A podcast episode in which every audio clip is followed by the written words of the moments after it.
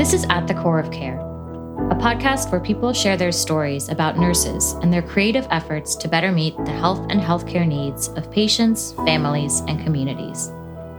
I'm Sarah Hexem Hubbard, Executive Director of the Pennsylvania Action Coalition and the National Nurse Led Care Consortium. On this episode, we're going to continue with our coverage of school nursing as part of our Access to Care series. As we heard previously on the podcast, school nurses have constantly had to adapt during the COVID 19 pandemic, providing telehealth, doing digital outreach, staying on top of evidence based practices, and keeping their communities healthy through testing, contact tracing, and vaccination efforts. And this is all on top of the general health and wellness screenings and care they provide every day. But as we'll find out on this episode, school nursing continues to be an under recognized and under resourced field. And to put it simply, more data is needed to help augment this crucial line of community health nursing, as we're going to hear from Erin Maughan. She's the Director of Research at the National Association of School Nurses, or NASN, and brings a combination of practical, policy, and research experience to her job. Before her current position, Erin taught public health nursing full time at Brigham Young University. Erin spoke with us on Zoom, and as she's about to tell us, she started out as a school nurse working in Utah before she made her transition to policy based work and then ultimately into research. I have always loved working with children. Thought I would be a pediatric nurse in the hospital. And then at the time, they just weren't hiring nurses in the hospital on pediatrics full time. I was on a float. And so an opportunity arose where they were looking for a Spanish speaking school nurse. And I do speak Spanish. So I was a school nurse, absolutely loved it. I was a school nurse in schools that were mostly children of migrant farm workers. That's where my Spanish came in, as well as immigrants from all over the world, which was just so fascinating to learn. I loved it. And just mostly schools that served areas that were lower income.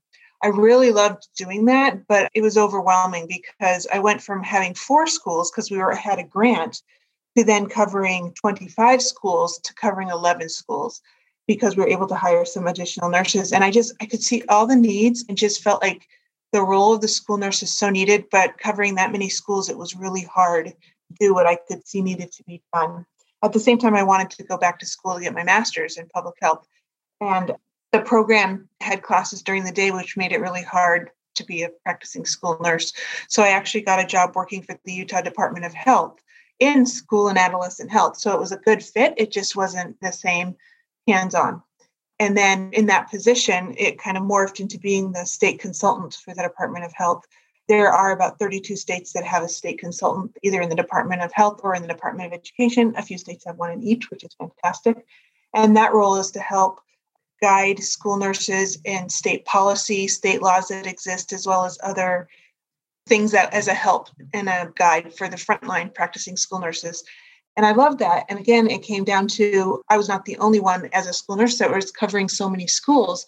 And of course, they always want the data to show how does a school nurse impact children's health. So I went to the library to find it and realized I couldn't find it. And first thought, well, maybe I'm, you know, I Mean, I'm not searching correctly. And come to find out, there just wasn't a lot of research in school nursing for multiple reasons. And so I actually went back and got my PhD specifically so that I could focus on school nursing issues. And particularly, just to clarify for me, it's not about a topic that happens to be in a school, like what is asthma, what is diabetes. Those are all really important. But my focus is looking on how does the infrastructure, so how does school nurse staffing impact school children's outcomes if they have asthma, if they have diabetes. The focus is more of a systematic approach. So uh, that was my dissertation. As Erin mentioned, research on school nursing is limited, and there are some reasons why, as she's about to explain. There's not a university that's known for doing school nursing research. And so I think that also makes it hard. So when people go back to school to do research in school nursing, the faculty that are there to help them learn how to do research methodologies and things don't have the experience and oftentimes really don't understand the role of the school nurse. And so that causes concerns. I, in my role as the director of research, get a, quite a few phone calls from students that are really trying and want to do research related to school nursing, but their faculty don't understand what they're trying to do and keep switching and saying, why don't you just do it on this? And not really understanding that role. So, another area that we're hoping that we can address to bring people together And if universities want to start focus on it, great. And or having a network that brings school nursing researchers together to help mentor and help the new researchers really get more techniques, you know, better understand and have the support that they need that they can really pursue the type of research they'd like to do. And so with more opportunities and also doctorates of nursing practice, which are practicing doctorates. They're different than research doctorates, but they do more of the application of the research. There's more school nurses going into getting either a PhD or a DNP, is what we call them. And so, one thing that I really, I'm actually working with some colleagues to start a center of school health innovation and quality.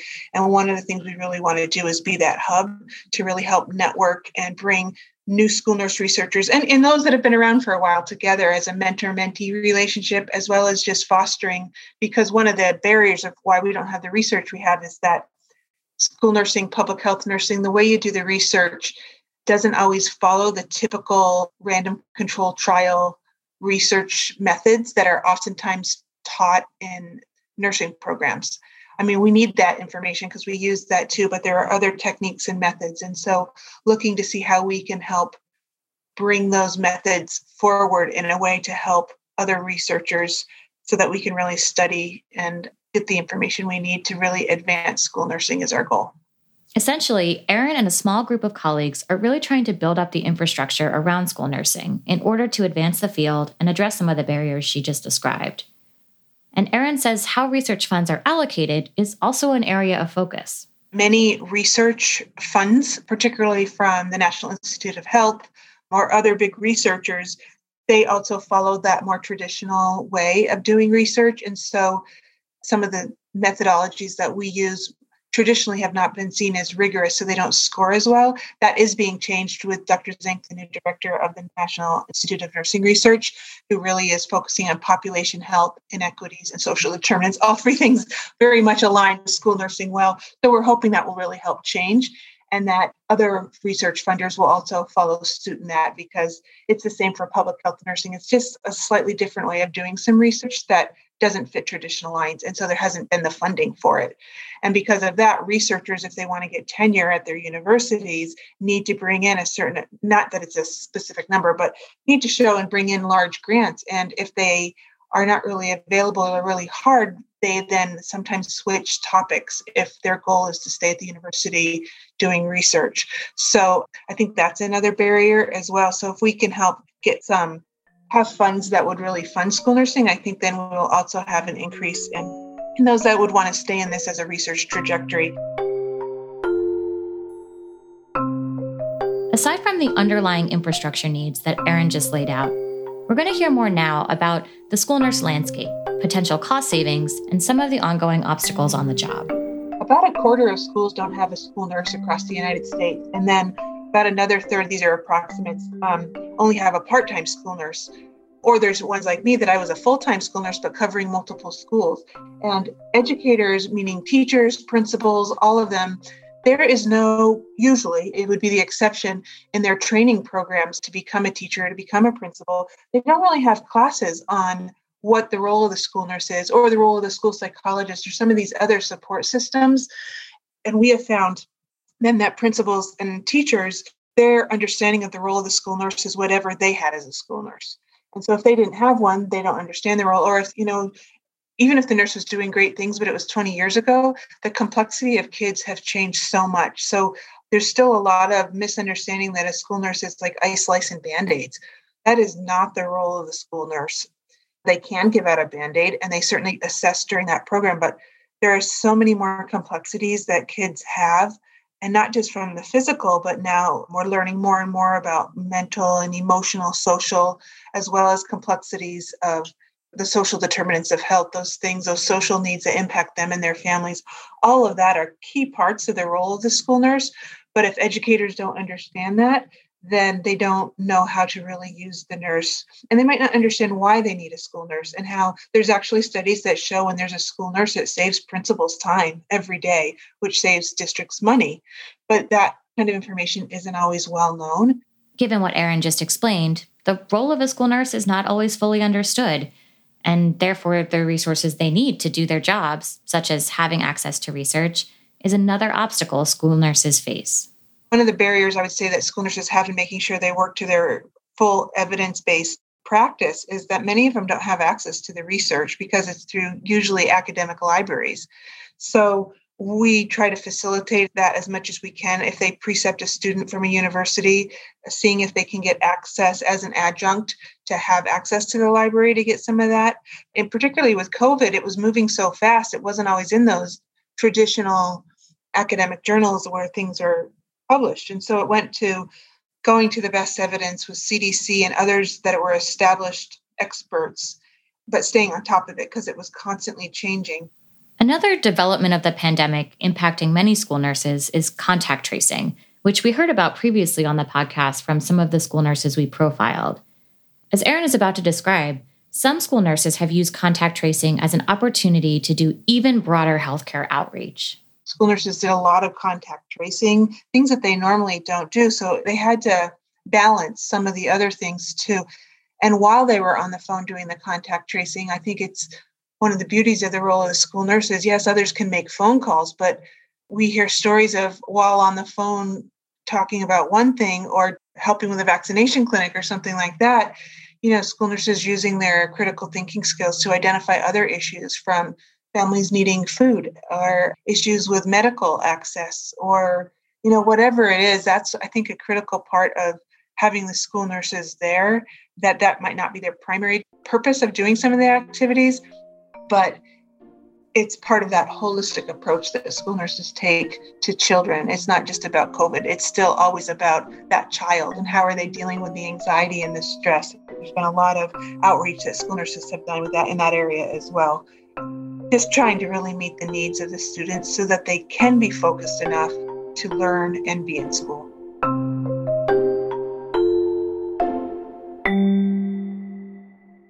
There has been a study that was done 2014 in Massachusetts that actually did show that for every dollar spent in school nursing, $2.23 or 24 cents was saved. But that study didn't show anything about education or prevention or some of the other big roles of school nursing. And we all are looking at, we would love to be able to do that study again that looked at some of these other factors because I think the cost savings would be tremendously more. I also want to say that schools can use, depending on their state Medicaid law and plan, but many schools are able to be reimbursed for certain things that school nurses and other health professionals do in the school that helps doesn't support the entire salary of a school nurse but it certainly can help and i think that's another way that we need to relook at the funding for school nursing and how do they save money but different funding sources that can help pay for school nurses while Erin was thrilled to see school nursing highlighted in the recently released Future of Nursing 2020 to 2030 report out of the National Academy of Medicine, she's also cognizant of the deep infrastructure needs that will continue to persist. And for Erin, demonstrating impact is paramount. And to do so, school nurses need to be well positioned to collect data in the first place. What is the best practice of school nursing? NASN has an Every Student Counts, which is a national uniform data set of definitions for certain things for all school nurses to collect the same way because we found that if there's not something like that, everyone's collecting it slightly different. Then you can't bring it together. And if you can't bring the data together, you can't do the analysis that's needed. And so, if states really work together on some of these things and then we did it nationally, we would have the type of data to better understand the complexities of our kids, but also what is the best staffing formula that's needed? Because it's not just number of kids. There's too many complexities of kids to just say one nurse per x number of students even. You know what's the number of kids that have a certain chronic condition or speak multiple languages or are living in poverty or move every few months? All these things impact their health as well as what school nurses do and it's got to be all looked at together as well as what are the unique contributions that a school nurse makes to make sure that they're able to do those functions because we unfortunately hear of school nurses sometimes still having like bus duty or recess duty or something, which are very important roles, but might not be the best use of your school nurse when there's so many other complexities and issues that are going on. When a school nurse is covering so many schools, it's really hard to show the impact of a school nurse. The more they cover, the more difficult it is to show their impact, which from a policy perspective then makes it more difficult to have the data points we need to show why we need a school nurse. And it just becomes this cycle of not having the manpower needed to show what they could be doing. But then it's like what comes first, chicken or the egg? Do we need the policy first or do we need the data first or, or somewhere in the middle? So I think the role of school nurses in using data to help others understand what they do and the impact that they have is always been important and it's even going to be more important moving forward.